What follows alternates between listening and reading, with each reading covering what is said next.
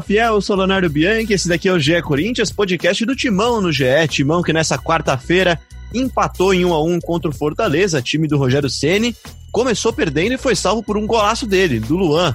Vamos falar, claro, sobre essa atuação, mas também começar a projetar a rodada do final de semana, porque domingão, 11 horas da manhã, no Morumbi, tem Corinthians e São Paulo, São Paulo e Corinthians, clássico majestoso, aquele clássico que sempre traz muitas emoções. E vai ter mais um jogão nesse domingo, com certeza. Então tô aqui agora com o Bruno Cassucci, com o Vitor Pozella, também com uma participaçãozinha especial da Ana, que estava na Arena Corinthians ontem. Deixa eu começar dando boas-vindas pros dois que estão aqui comigo agora. Fala, Cassucci, tudo bem? Tudo ótimo, Léo. Salve pra fiel torcida, pro Vitor Pozella. Estamos aqui com muito frio, né? Como tem sido nos últimos dias. E deixa eu defender a Ana, vai. Participaçãozinha, coitada. Ela, primeiro ela é chinelinho. Aí depois, quando, quando ela não, não costuma vir. Quando vem, o cara ainda desmerece, pô.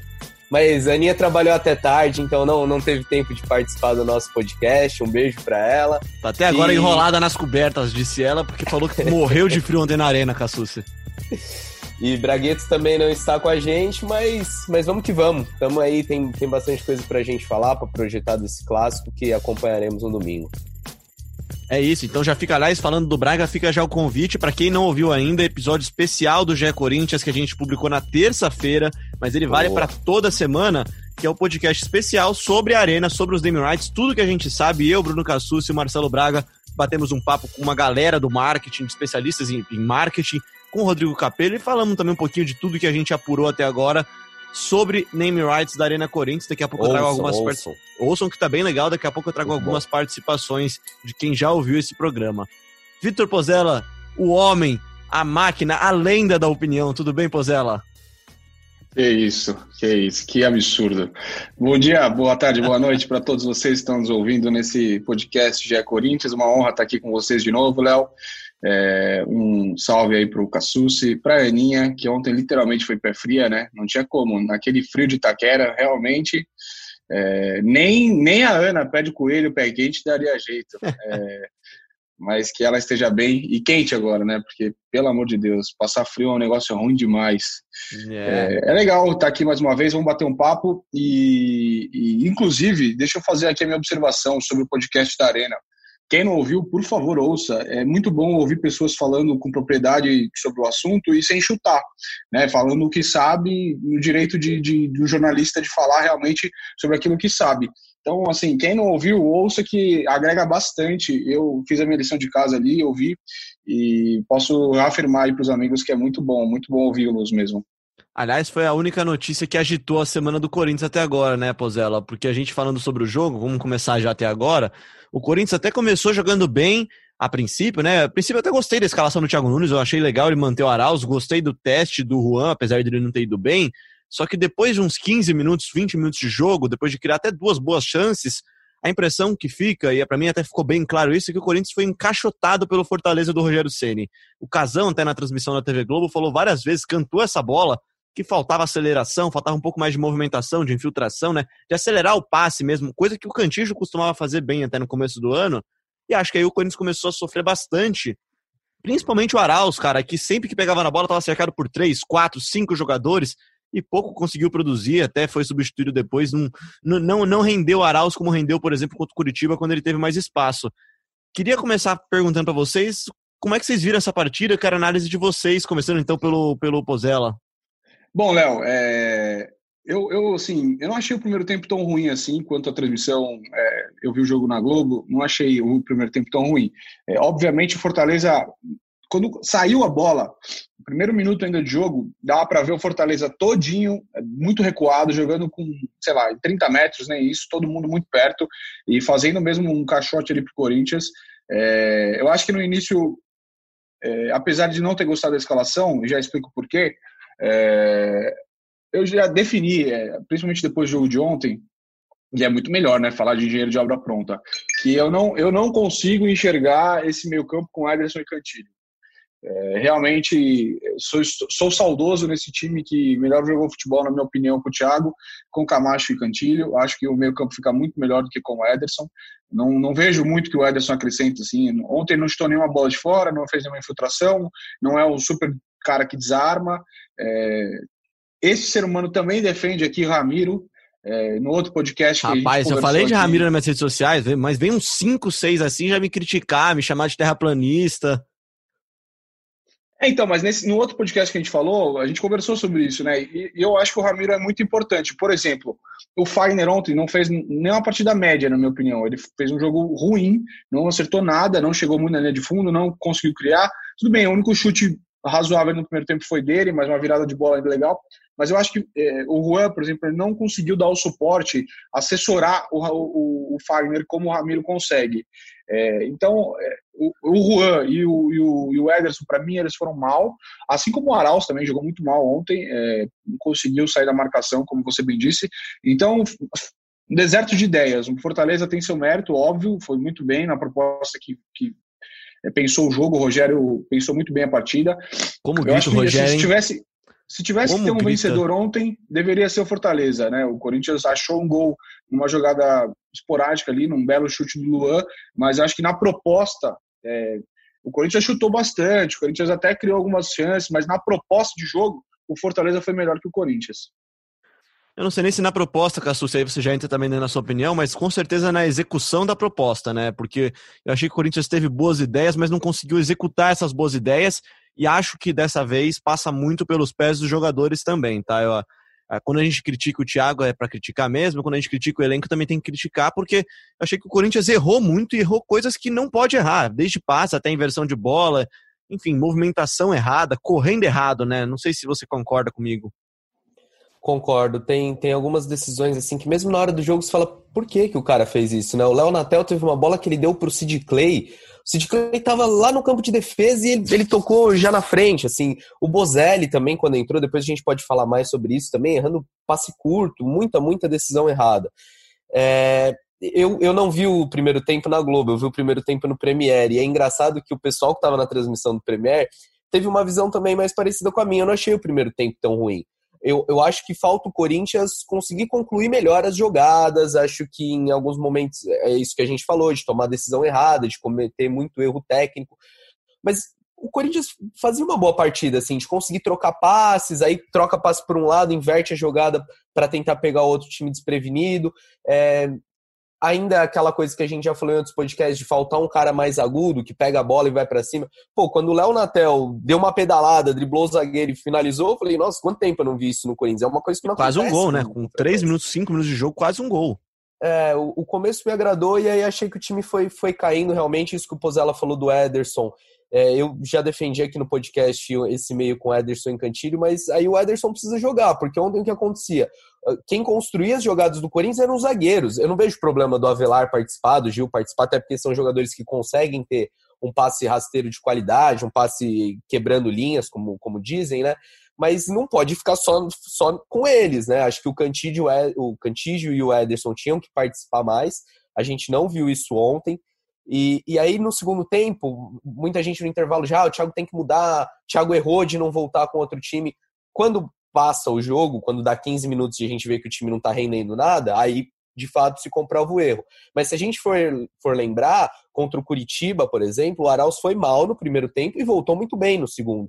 Então acho que é, também é ruim a gente ficar é, criticando, como o Pozella falou, engenheiro de obra pronta, porque contra o Curitiba eu também achei que tinha que mexer, ele não mexeu e o Arauz foi o cara do jogo. É, mas fato é que é um Corinthians que já temos vinte e tantos jogos aí na temporada, deixa eu ver certinho, são 24 jogos, 22 oficiais, e a gente não, não tem a escalação do Corinthians, não tem o meio do Corinthians, é, é uma grande Muitas incógnita. ideias, né, Cassucci, mas é, a, a, não, não tá nenhuma delas está consolidada. A impressão que dá é essa, né? Você tem, durante os jogos mesmo, várias movimentações interessantes, como, por exemplo, a que você citou do Leonatel, foi muito interessante. Eu vi duas ou três boas inversões de bola do Sid Clay pro Fagner na direita, que funcionou, boas jogadas mesmo, funcionou. Ou a própria bola que o, que, se eu não me engano, foi o Ederson que, que enfiou o Jô, que faz o facão. Pô, a jogada é que quanto tempo a gente não viu um facão bem realizado do Corinthians, o Jô finaliza meio mascado. Só que falta, falta ter isso mais tempo, acho, né? Que é o Léo Natel, não é? Uma que você tá falando que ele dá de cavadinho, o Jô tenta isso, chegar é. chutando, pega meio sem força. Foi o Léo Natel nessa bola.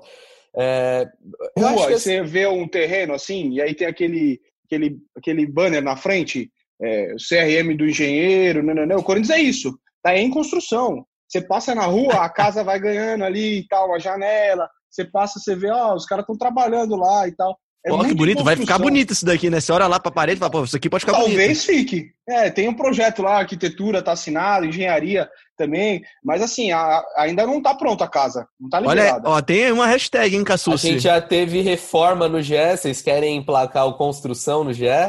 Ah, acho que vale, vale construção no GE. Construção no GE, então. Hashtag construção no GE. Eu ia sugerir hoje o hashtag câmera lenta no GE de novo, porque o segundo tempo foi meio câmera lenta, né? Mas vamos então de hashtag construção no GE para você participar do podcast GE Corinthians. Manda sua participação. No final do programa a gente anuncia uma novidade, aliás, tá? Boa, Mas deixa, construcão no GE, é isso, né? Na hora que for construcão, isso. Construcão no GE. Vai lá, Pozela. Não, não, é, é, é, acho que é importante é, a gente desmitificar um ditado popular para falar de futebol. É, a última impressão é a que fica. Essa é a real, porque a primeira impressão nunca é a que fica. Então, assim, ontem, é, o Corinthians, na minha opinião, fez um primeiro tempo ok, legal, nota 6,5, e o segundo muito pior. E, e, aí também a ânsia da torcida de querer mudança, assim, o jogo tem dois tempos, calma. O, o, jogo é pensado, não é assim, né? sai agindo na loucura. Tanto é que o final do jogo foi o Deus acuda. O Corinthians terminou o jogo com Bozelli, Jô, Luan, Matheus Vital, Gustavo Mosquito, só o Cantilho ali como volante. E assim, o Fortaleza só não fez o segundo gol porque faltou um detalhe, assim. Porque errou a finalização. Melhor né? o jogo. Errou a finalização. Então, Tem uma bola que Não dá pra sair na, na loucura. Não dá pra sair na loucura, não dá pra sair mexendo no intervalo, dar all-in, Pô, futebol não pode ser assim tão desorganizado, ainda mais contra um time treinado. Então, é, a última impressão é a que fica, e a última impressão ontem não foi boa, mas o jogo não foi tão ruim assim. Concordo com o Cassucci e achei o primeiro tempo ok. É, ainda passando na frente da, da casa, tá em construção. Tem que é chato falar isso toda hora, mas é, é a realidade. Cassucci eu queria voltar no assunto Juan Oliveira. O Léo falou que gostou. Eu gostei também. Acho que se você. É, era um jogo para isso, sabe? Fortaleza em casa, depois de uma vitória, time bem. Se você não der chance para os garotos em jogos assim, você vai dar quando? No clássico? Eu, eu Contra o Atlético, que, né? Eu só acho que ali não é muito a posição do Juan. Eu admito, eu não vi muitos jogos do Juan, não sou especialista, mas ele é, é mais um cara de dentro, de construção, né, Pozella? É, sempre jogou como camisa 10 clássico, assim. É, na época que o Jadson estava no Corinthians e o Rua jogava a base, fazia uma certa comparação. Não de jogador, mas de estilo, de construtor, um cara de achar passe. Não é um cara de velocidade, não é um cara de muito drible. Ele é um cara de achar carregar passe, mais a bola, né? pertinho. né? Ele carrega, carrega um pouco mais a bola e distribui ele... o jogo, né? E bola Isso. parada também forte, né? Também, muito forte. Ele, tudo e ele era batedor de, de faltas oficial do time. Então, é, realmente, ele está sendo explorado no profissional numa outra posição, que eu confesso nunca ter visto jogá-lo ali na base. É, até fui falar com pessoas lá de, de Santa Catarina, de Blumenau, onde eu tenho família, para saber se no Metropolitano, de repente, ele jogava aberto. Mas ninguém lembra disso, assim, todo mundo lembra dele como um camisa 10 bem clássico. Outro destaque do jogo, gente, foi a volta do Luan. Então vamos para Itaquera, então. Itaquera não, né? A Ana, a Ana é de Moema, né? Onde a Ana mora, Cassu, você sabe? Eu não sei onde ela Acho mora. Que ela é Perdizes, não é? Perdizes, né? ali, tá, não, vamos tá no bairro inimigo, inclusive. É, vamos lá para Pompeia, então, porque a Ana Canhedo chegou em casa às duas da manhã e mandou pra gente um recado e falou sobre o Luan. Vamos ver o que ela tem a falar sobre o Luan. Fala, Leozinho, fala Fiel, Cassucci, Popô. Agora já passou das duas da manhã aqui, cheguei de Itaquera a algumas horas e a primeira ponderação que eu queria fazer é: meu Deus do céu, como eu passei frio nesse estádio na partida dessa quarta-feira. Não sei o que acontece em Itaquera, mas estava muito gelado. É, enfim, agora que eu tô de cabeça quente, queria fazer algumas ponderações sobre o jogo. E aí, acho que o primeiro, primeiro assunto que eu queria deixar até para vocês debaterem, queria deixar meu pitaco aqui também, é sobre o Luan. É, Luan, a gente aqui no podcast não dá para mostrar a imagem, né? Mas seria muito legal se a gente pudesse mostrar o que aconteceu depois do gol. Que o Luan, ele, ele faz aquele golaço do, de fora da área e ele sai para comemorar em direção ao meio-campo. E aí todos os jogadores do Corinthians, e quando eu falo todos, são todos mesmo, correram para abraçar o Luan. Inclusive o Cássio, né? Foi até uma cena bastante curiosa. O Cássio deu um pique para chegar até o meio-campo e, e, e, poder abraçar é, o Luan. Então acho que foi um momento ali muito simbólico de que de fato a fase do Luan de readquirir a confiança, de, de voltar a reencontrar aí o bom futebol para recuperar a posição que ele perdeu é, para o Arauz. Inclusive, foi essa minha pergunta para o Thiago Nunes na coletiva. é, pedir para que ele avaliasse o momento do Luan e também para que falasse se, se de alguma forma esse gol pode, pode ajudar o Luan a recuperar a titularidade já pensando na partida de domingo. Vamos ouvir o que falou o Thiago sobre o Luan? Eu repeti algumas vezes já que a questão da titularidade é circunstancial, é momentâneo. Depende muito das atuações, né? Da mesma maneira de que o Arauz fez um gol contra o Atlético Mineiro quando jogou e depois saiu do time para a entrada do Lua contra o Grêmio. Então isso aí não, não é não é não, não significa que vai se permanecer como titular ou, ou, reserva em função de um gol. Eu parabenizei o Luan pela atuação dele quando entrou, com muita disposição, não só pelo gol, já tinha colocado uma bola na trave, deu um volume de jogo, um ritmo para a nossa equipe muito alto, deslocou bastante e conseguiu né, imprimir um, bom volume de, de ofensivo para a nossa equipe quando entrou.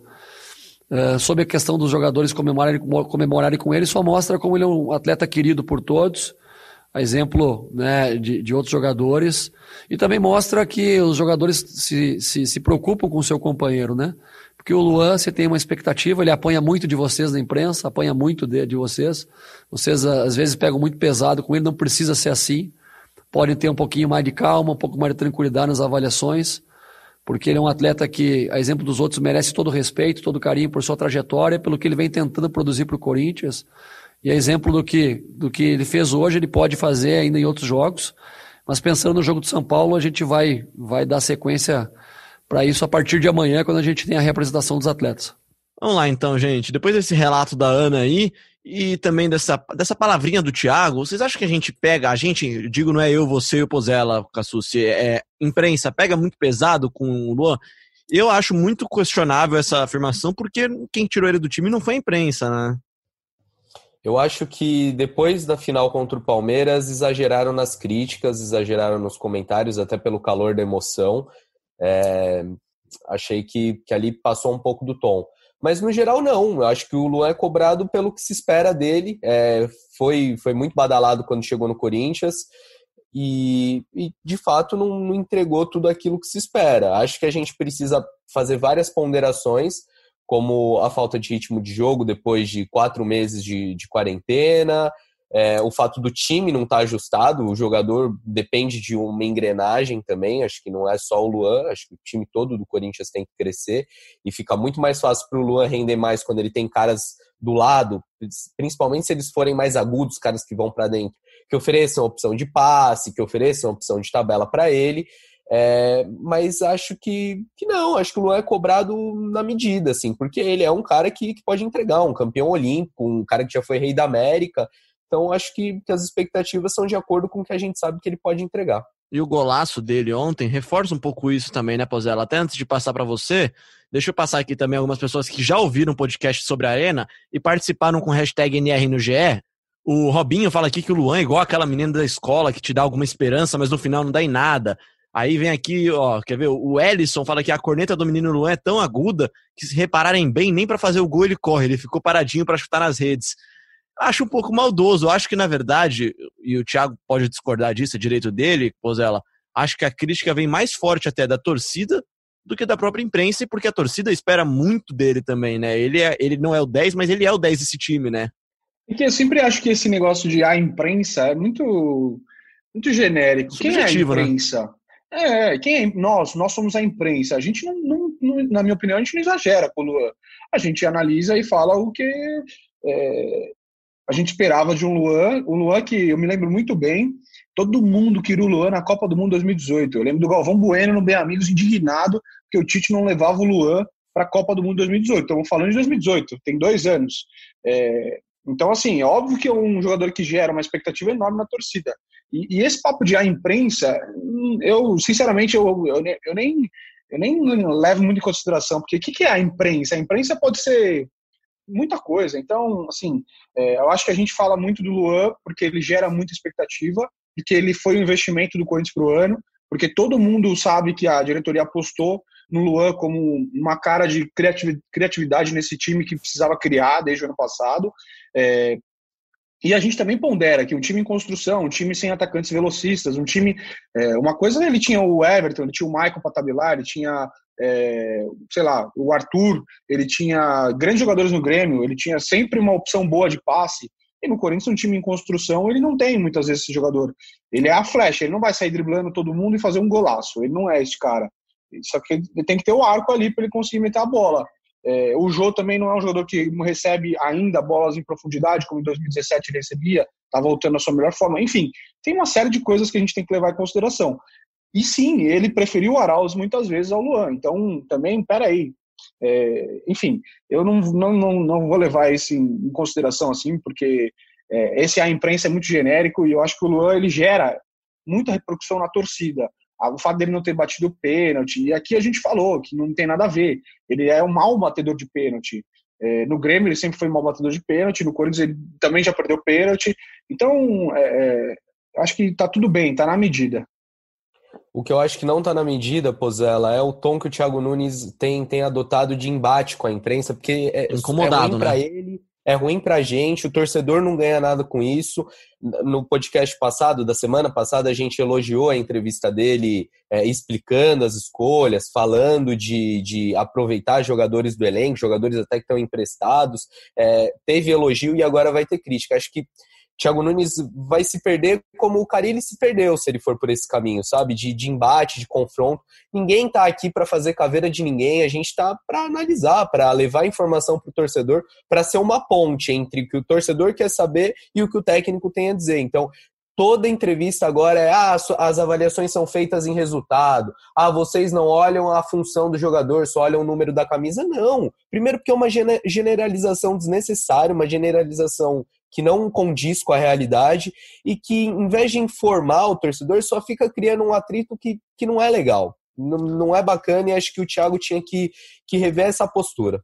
É, ele tem todo o direito de não gostar também das avaliações da imprensa, só que assim, né, cara, a torcida não tá preocupada com o desempenho da imprensa, a torcida tá preocupada com o desempenho do time também, então ele tem que se preocupar mais com o desempenho do time, e aqui, hoje, por exemplo, eu já defendi mais de uma vez, para mim, o empate ontem, para mim, o empate é dois pontos perdidos em casa na, na partida contra o Fortaleza, tá mais na conta até dos jogadores do que dando do Thiago, e, e, e sobre o Luan, Pozella, eu acho que eu li no Twitter do Thiago Salazar, nosso colega jornalista da Gazeta, falando que ele gostaria de ter visto o Luan jogando com dois pontas de velocidade aberto também, que quando ele jogou ele tinha Vital de um lado, que é um meia, e Ramiro do outro, que é um volante, um meia, mas não é o cara da velocidade.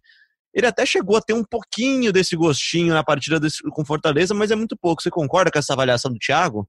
Na minha opinião, o melhor jogo do Corinthians é, no ano, é, desempenho e resultado, foi contra o Santos na Arena. É, foi um atropelo do Corinthians, o Santos mal passou do meio campo, é, foi 2 a 0 com um gol, é, se não me engano, do Janderson, foi abraçar a torcida e tal. E esse jogo ele tinha o Janderson e o Everaldo, é, e ele fez um bom jogo esse dia. É, o jogo contra o Guarani do Paraguai, na minha opinião, o Luan também jogou bem na arena. É, lá, no, lá no Paraguai nem tanto, mas na arena ele foi bem. E ali ele já estava jogando com Love, jogou Love Bozelli, o Luan jogou meio que aberto pela esquerda, enfim é uma outra formação. É, eu acho que o Luan tem muito a acrescentar nesse time. Eu acho que nem, nem tanto ao céu, nem tanto à terra. Ah, o Luan não serve, o Luan é uma porcaria, o Luan não tem sangue. A gente já cansou de falar aqui é, quais são as características do Luan. O Luan não vai mudar. É, não estou comparando jogador, de novo. Mas se chegasse o Sócrates em 2020 para jogar no Corinthians, a torcida ia ficar brava que o Sócrates não dá carrinho, que o Sócrates não transpira, que o Sócrates é, não é intenso são características de jogadores. A gente tem que entender que nem todo mundo vai jogar igual o, o Danilo Avelar, dando carrinho, se jogando, dando peixinho. Não é, nem todo mundo é Jorge Henrique, né? Nem, nem, todo mundo é Jorge Henrique, nem todo mundo é o Ramiro. Cada um vai ter uma, uma maneira de jogar. E aí, enfim, também tá no direito da torcida falar: não, a gente não gosta de jogador assim. Mas é, na minha cabeça, pensando racionalmente, se o jogador está aí, ele já desempenhou em outro clube, é, é preciso entendê-lo. Assim, não adianta querer pensar que o Luan vai virar um Jorge Henrique, ele não vai. É, e ele tem muito a acrescentar. Mas eu acho bom é, sentar no banco, ele ver o Arauz conseguir brilhar um pouquinho. Ontem o Arauz não foi bem no segundo tempo, mas enfim, é, é, bom ter esse estímulo de competição. O Otero, de repente, pode também pintar como 10 centralizado, como ele mesmo falou na coletiva, na seleção, de jogar ali. Então, é, o Luan pode ajudar e o time tem que melhorar como um todo. Não é só o Luan. A gente não está falando de um time que está jogando muito e o Luan não joga nada. Não, o time está ainda construindo. Falando então sobre Otero, então, já que você deu essa deixa aí, muita gente pediu nas redes sociais ontem, Cassucci, e a impressão que deu para mim, pelo menos, é que o Thiago não, não, não treinou o suficiente o Otero para entrar no jogo. É, Né? Acho que ele não tem entrado, é mais por ter chegado há pouco tempo, enfim, acho que ele não, não, não encontrou ainda um jeito de encaixar o Otero nesse time. Acho que pode ser uma surpresa, uma novidade, ele se não começar como titular, pelo menos entrar durante o jogo no domingo. Eu, eu tô contigo, Léo. É, o Thiago deu uma justificativa que eu não entendo muito bem. Ele falou que tem uma hierarquia no, no elenco, que tinham jogadores na frente. Mas esse critério, por exemplo, não valeu pro, pro Johnny Gonzalez. Acho que tem muito mais a ver com questão de, de tempo. Nem de pro treino. Mosquito, né? Nem pro Mosquito, que voltou no, na sexta e no, no sábado estava lá no banco contra o Grêmio. Depois já entrou contra o Curitiba. É, mas eu, eu entendo que leva um tempo até você entender como o jogador prefere jogar, até ele se recondicionar também. É, o Otero vinha treinando, mas não vinha jogando no Atlético Mineiro. É, seria, seria interessante, vendo o jogo aqui de casa, eu achei que ele tinha que entrar nos minutos finais, achei, mas também não, não é nenhum absurdo ele, ele não ter participado da partida. E acho que, que é, pode ser uma surpresa para domingo.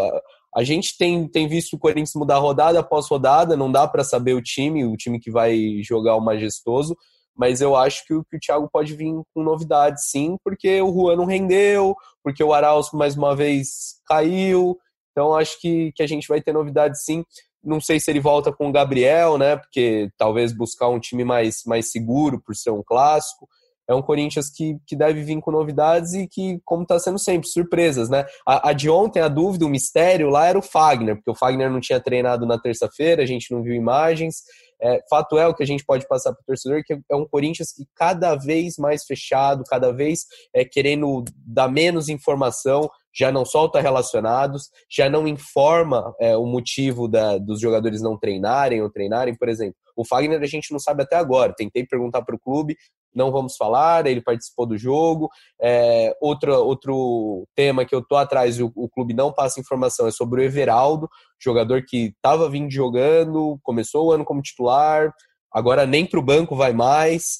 É, é, um Corinthians que, que tenta não, não dar armas para os adversários na comunicação, o clube que se fecha e está sendo cada vez mais difícil a gente trazer essas, essas justificativas, essas decisões para o torcedor. É, e é bom dizer que não é pra gente a notícia, né? A notícia é pro torcedor, a gente já falou disso aqui hoje, não é pra gente isso daí. Outro ponto pra gente encerrar a nossa análise já, dois pontos, na verdade, um para cada um então, vai. Pozela, sobre Sid Clay, começou bem, achei até, começou a construir bem, só que a recomposição dele é, me incomoda bastante, cara. A impressão que, eu tenho é sempre que ele tá correndo atrás, tá correndo de, de frente pro gol, sabe? Quando tá correndo atrás do prejuízo. E aí depois já na sequência o Cassucci já fala, Bozelli e Jô, acho que o recorte é muito curto, muito pouco tempo para analisar, só que a impressão que deu é que eles bateram um pouco de cabeça. Começa pelo Pozella, então. Sid Clay. Não vou resistir, Léo. Vou palpitar sobre as duas questões que você levantou. É, mas o Sid Clay, voltando na recomposição do Sid Clay, é, sei lá, a mesma vontade que eu tenho de acordar no frio e correr 21 quilômetros. É nenhuma. Total nenhuma, zero. É impressionante. Já é o segundo gol que o Corinthians toma com o Sid Clay chegando atrasado numa, Muito numa, parecido, num contra-ataque né? do adversário. É, e o Cantino também nessa aí. Os dois, no mesmo, se pegar os dois gols, eles têm uma semelhança muito grande, né? Tanto do Curitiba quanto o do Fortaleza. Não dá, não dá, não dá. Eu acho que ah, ele é culpa só do Sid Clay, hein? Não é culpa não, só do Sid Clay. Não, não é, não é. Imagina. Não dá para tomar um gol num tiro de meta do adversário. Um tiro de meta, exatamente. Wagner de novo deu espaço para cruzar. Quatro, bola, quatro toques na bola, os caras fizeram gol. Exatamente. Não, não, tomar gol de lateral, tomar gol de tiro de meta. São, parece que, sei lá, dá tela azul nos caras. Eu não sei o que acontece. Não, não é possível tomar um gol de tiro de meta. Juro por Deus, eu praticava meu futebolzinho medíocre na várzea a gente não tomava gol de tiro de meta. Não pode tomar gol de tiro de meta, tomar gol de lateral. São, pelo amor de Deus, estamos falando de time profissional, bem treinado. É, então, assim, o Sid Clay ele tem que voltar do mesmo jeito que ele ataca, porque para atacar ele tem uma vontade. E, e, às vezes eu acho que ele tem mais vontade até do que qualidade, mas tem vontade. Mas para defender, não vejo essa vontade tão grande assim. Ou ele está sempre mal posicionado e chega atrasado também. É, e o o Bozelli e o Jô, é, eu acho que a gente nem consegue avaliar direito ontem, Léo. É, jogaram pouquíssimo tempo juntos e o Bozelli ele estava na rotação de treino, né? Você vê que tem hora que ele tá com a bola no pé, vem alguém rouba, ele já nem sabe tipo, teve roubou, uma, onde teve uma no jogo que, que se tivesse torcida no estádio já ia tomar aquela aquele ah, né, que a torcida ia ficar bem brava, né? mas eu acho natural, assim, o Bozelli ficou um tempão parado é, e ainda acredito que podem render em ocasiões específicas, assim, os dois juntos, se também forem municiados, né? Não adianta, porque tem uma bola muito clara no jogo que o Matheus Vital vai, consegue driblar o lateral do Fortaleza, protege, tá o Bozelli e o Jô, os dois fazendo facão para fazer o gol.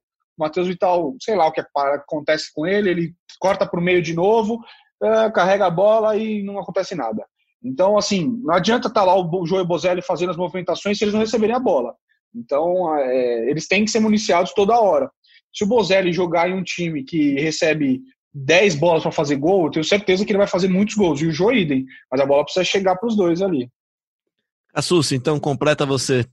Tenho nem o que completar. O Pozella falou tudo que eu, que eu penso. O Bozelli ontem entrou muito mal, muito mal. Ele fez um giro uma hora, tocou no, no vazio para ninguém, deu no, no, pé do jogador do Fortaleza, estava fora de sintonia e aceitável, né? Ele estava parado há um mês, exatamente um mês da cirurgia dele. Então, acho que não é momento de falar de Jô e Bozelli junto, porque a bola não está chegando nem para o Jô, que dirá de ter dois atacantes ali. É, acho que o Corinthians precisa dar um jeito de municiar mais o Jô. O Jô é o craque, é um cara que, que, poucos clubes no Brasil têm um centroavante desse naipe, desse nível, e a bola não chega para ele. A bola tem que chegar mais para o jogo, para ele cabecear, para ele brigar com os zagueiros, para ele ter condição de finalizar. É, acho que não é o momento de se pensar no Bozelli, não, embora eu acho que no decorrer da temporada é uma boa alternativa você ter dois atacantes desse nível. Se você conseguir dar um jeito deles, deles jogarem juntos, melhor ainda. É, pois é, é algo que a gente vai ter que ver, trazendo a participação da galera aqui. O Igor Fornazieri também manda aqui com hashtag NR no GE, que foi a hashtag do programa especial sobre a Arena Corinthians, que está disponível para você ouvir também. Ele fala que uma pena o empate no jogo e que o Corinthians poderia ter saído com os três pontos, concordo. E falou que a amostra foi pouca, só que Joe e Bozelli não deu certo. É o que a gente falou, né, Igor? Acho que é muito pouco tempo de amostragem. E aí ele fala que sugere o Otero no próximo jogo. Para a gente fechar o podcast, gente, eu sei que a gente tem muito pouca informação, que os treinos têm sido fechados. Uh, se fosse para apostar num time, apostaria em alguma coisa muito diferente do que a gente tem visto, Cassucci? Hum, difícil, hein, Léo? Eu, eu aposta, tá? Eu apostaria no Gabriel voltando no lugar do Ederson para ter um time um pouco mais, mais seguro defensivamente, por se tratar de um clássico, por ser na casa do São Paulo, e até porque o Ederson não foi bem, como a gente falou no podcast. Acho que o Juan Oliveira vai dançar nessa história. E aí, ali, não sei, não sei, sinceramente não sei. O fato do Luan ter feito gol, ter pode, pode colocá-lo na briga com Arauz, é, Matheus Vital não entrou legal, é um problema. A ponta ali é um problema, o Thiago Nunes está mexendo jogo após jogo e fica difícil. Eu Pelo menos na esquerda. Cassus, ele conseguiu encontrar uma opção que tá agradando até agora, né? Que é o Leonatel, né? Tá, não, não, é, não é um gênio da posição, não tem se mostrado não. um gênio, mas tem ajudado, pelo menos, né? Nem sei se deveria ter sido substituído ontem. O tempo dele não estava legal, mas dava para ter bancado ele um pouquinho mais. É um jogador que oferece características Também não que, gostei. o time não tinha. E acho que, que para ontem poderia ser, ser importante. Mas enfim, é, tem essa dúvida, Léo. Difícil, muito difícil palpitar. Eu acho que o Juan Oliveira vai dançar. Isso, isso dá para ser dito, que ele não, não foi bem e acho que não é ali pela ponta que ele vai jogar. Como o meio está congestionado, tem Arauz, tem Luan, acho que ele vai voltar para o banco. Eu acho que a gente pode até pensar em, de repente, Luan e Arauz juntos, não? É, de repente abrir o Arauz, como ele já fez em algumas ocasiões, é, e voltar com o Luan. E, e mais uma vez aqui, é, não é, não é informação, mas é palpite. Se o Camacho voltar à posição primeiro volante, obviamente o Corinthians vai ter muito mais controle da bola, como era quando os dois jogavam juntos, Camacho e Cantilho. E acho que a melhor forma de se defender, isso aí é aprendiz de Carlos Alberto Parreira, é tendo a bola. É, o, o, São Paulo não vai ter Daniel Alves, né? A gente vai ter um pouquinho mais de informação dos nossos setoristas amigos do Tricolor Paulista. É, mas enfim, o time sem Daniel Alves, sem Reinaldo, já antecipando aí o que eles vão dizer. É, então, o Corinthians é, ele pode pensar em três pontos no Morumbi. Não dá para pensar em empatezinho, porque deixou dois pontos agora na Arena Corinthians contra Fortaleza. Se o time quiser brigar por algo mais na ponta da tabela, Libertadores, G4, tem que ganhar esse jogo, um clássico contra o São Paulo mesmo que seja no fora de casa. E, e, tendo a bola, a chance aumenta muito mais, né? Não adianta ficar só se defendendo ou jogar por empate que não vai dar em nada. Acho que fundamental para o Corinthians nessa partida será Victor Cantijo. O São Paulo joga com as linhas bem altas, o Pozella sabe, também acompanha bastante o trabalho do Fernando Diniz lá. O São Paulo joga com as linhas bem altas e todos os gols que o São Paulo tem sofrido ultimamente, não sofre gol a duas partidas, todos os gols vêm de bolas infiltradas por trás da defesa. Se o Corinthians quiser encontrar bons espaços do São Paulo, acho que o caminho tá pelas duas pontas, por Leonatel, talvez por um Otero, ou por talvez começar com o Mosquito, não sei, mas precisa de um passe mais rápido e precisa de movimentação no ataque para para furar essa defesa do São Paulo, que vai jogar em casa e vai querer ter o controle do jogo. Vai lá, Pozella. Não, precisa de velocidade. Só lembrar o gol que o Bahia fez no Morumbi com o Rossi. É, não estamos falando de nenhum Lionel Messi, é o, é o Rossi, mas ele infiltrou no meio da zaga do São Paulo com velocidade e fez o gol. É, se jogar o time se de ficar botão, tocando passe brinca, de lado, de lado é, não vai passar. Não, o São Paulo fica com a linha lá a 40 metros do gol, você vai ficar tocando praça no seu campo de defesa o jogo inteiro. Mas enfim, vamos ouvir o que tem a dizer o Leonardo Lourenço, nosso setorista do São Paulo no GE, que vai falar como é que chega o tricolor para essa partida. Fala, Léo. Fala, Cassuci. Fala, Pozela. Todo mundo que tá ouvindo o GE Corinthians, como é que tá? O Corinthians vai enfrentar um São Paulo com desfalques importantes no domingo. O lateral Reinaldo já tá suspenso, ele tomou o terceiro cartão amarelo contra o Atlético, né, no, no meio da semana, e o Fernando Diniz ainda não sabe quem vai substituí-lo, porque o, o Diniz tem usado o, o lateral reserva, o Léo, na zaga. Então é possível que ele coloque o Léo de novo na lateral e volte com um dos zagueiros que eram titulares até então, Arboleda e o Bruno Alves. Mas o desfalque mais importante de São Paulo para o clássico é o Dani Alves. Ele sofreu uma fratura no braço direito, num lance em que ele tomou um chute no braço no último jogo, agora na quarta-feira. É, a fratura foi diagnosticada e estava prevista uma cirurgia para essa quinta. Enquanto falamos agora, é, a cirurgia ainda não foi, não foi feita. O São Paulo não deu informações ainda sobre a cirurgia, mas Dani Alves é desfalque certo, ele não joga no domingo. Uma outra possibilidade é o Luciano também, um atacante recém-chegado ao São Paulo, que jogou no Corinthians. É, ele já fez dois gols e deu uma assistência em três jogos, mas ele sofreu uma dor muscular no jogo contra o Atlético. Ele está sendo reavaliado, mas o São Paulo também ainda não informou sobre as condições desse jogador.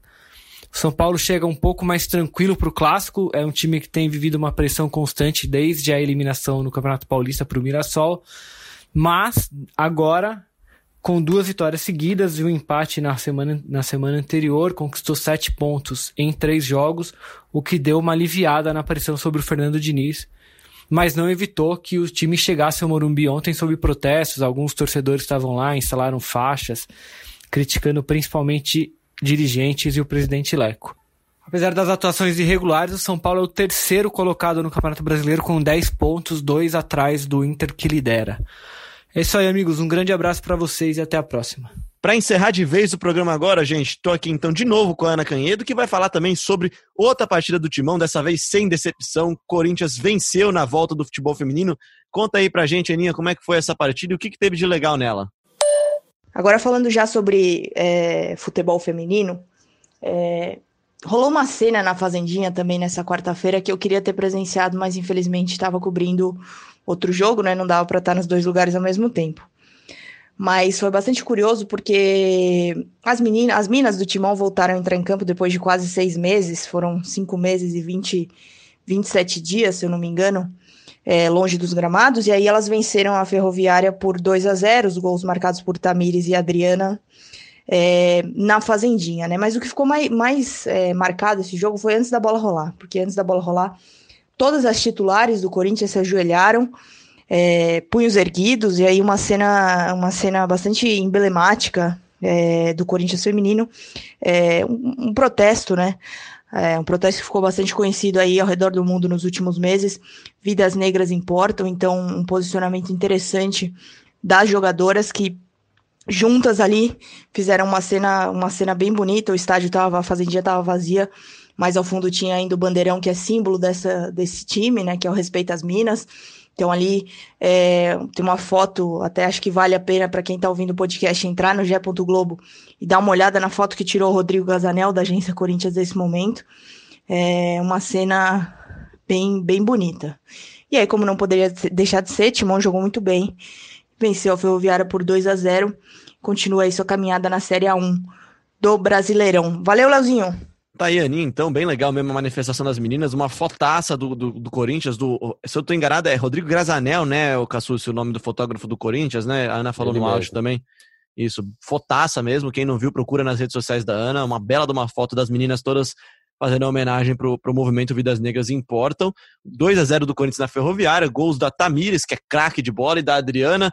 Enfim, gente, Acho que deu para a gente passar bem aqui pelos temas. O nosso recado final é claro para você ouvir o podcast de Corinthians especial. O podcast está no ar sobre a Arena Corinthians. Tem muita, muita informação legal lá, muita coisa legal que fala sobre não só name rights, mas sobre a situação da Arena em si. Bastante gente ouviu já e participou aqui também. O Gustavo Inocêncio fala aqui que se o, se o Jeff Bezos, dono da Amazon, quiser comprar a Arena Corinthians, comprar o name rights, ele pode chamar até de Arena Bezos aqui, ele fala.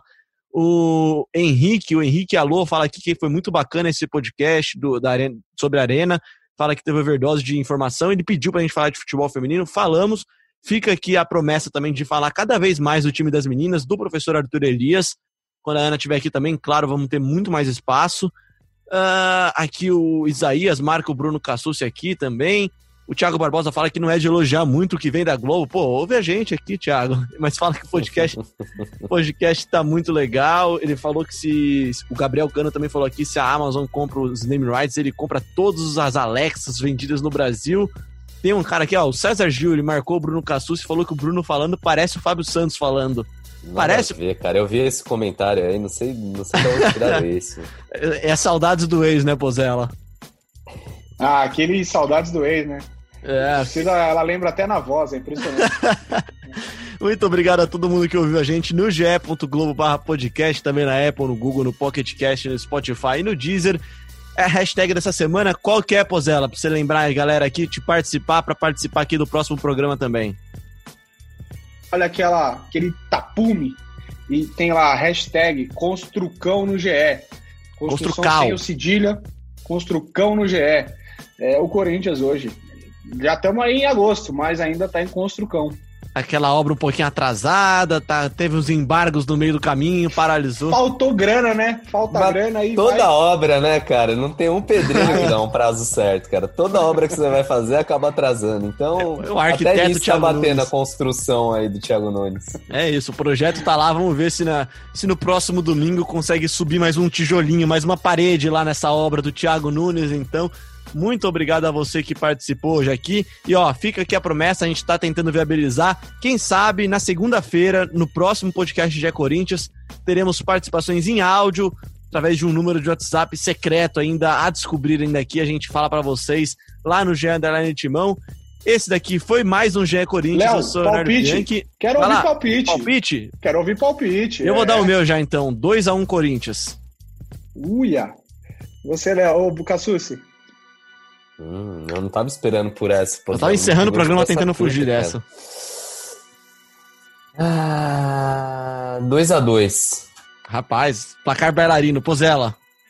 1 um a 1 um. É isso então, tô, tá vendo? Eu sou otimista do podcast, galera. Depois cobre Vitor Pozelli e arroba Bruno Cassucci lá, arroba Pozelli arroba Cassucci.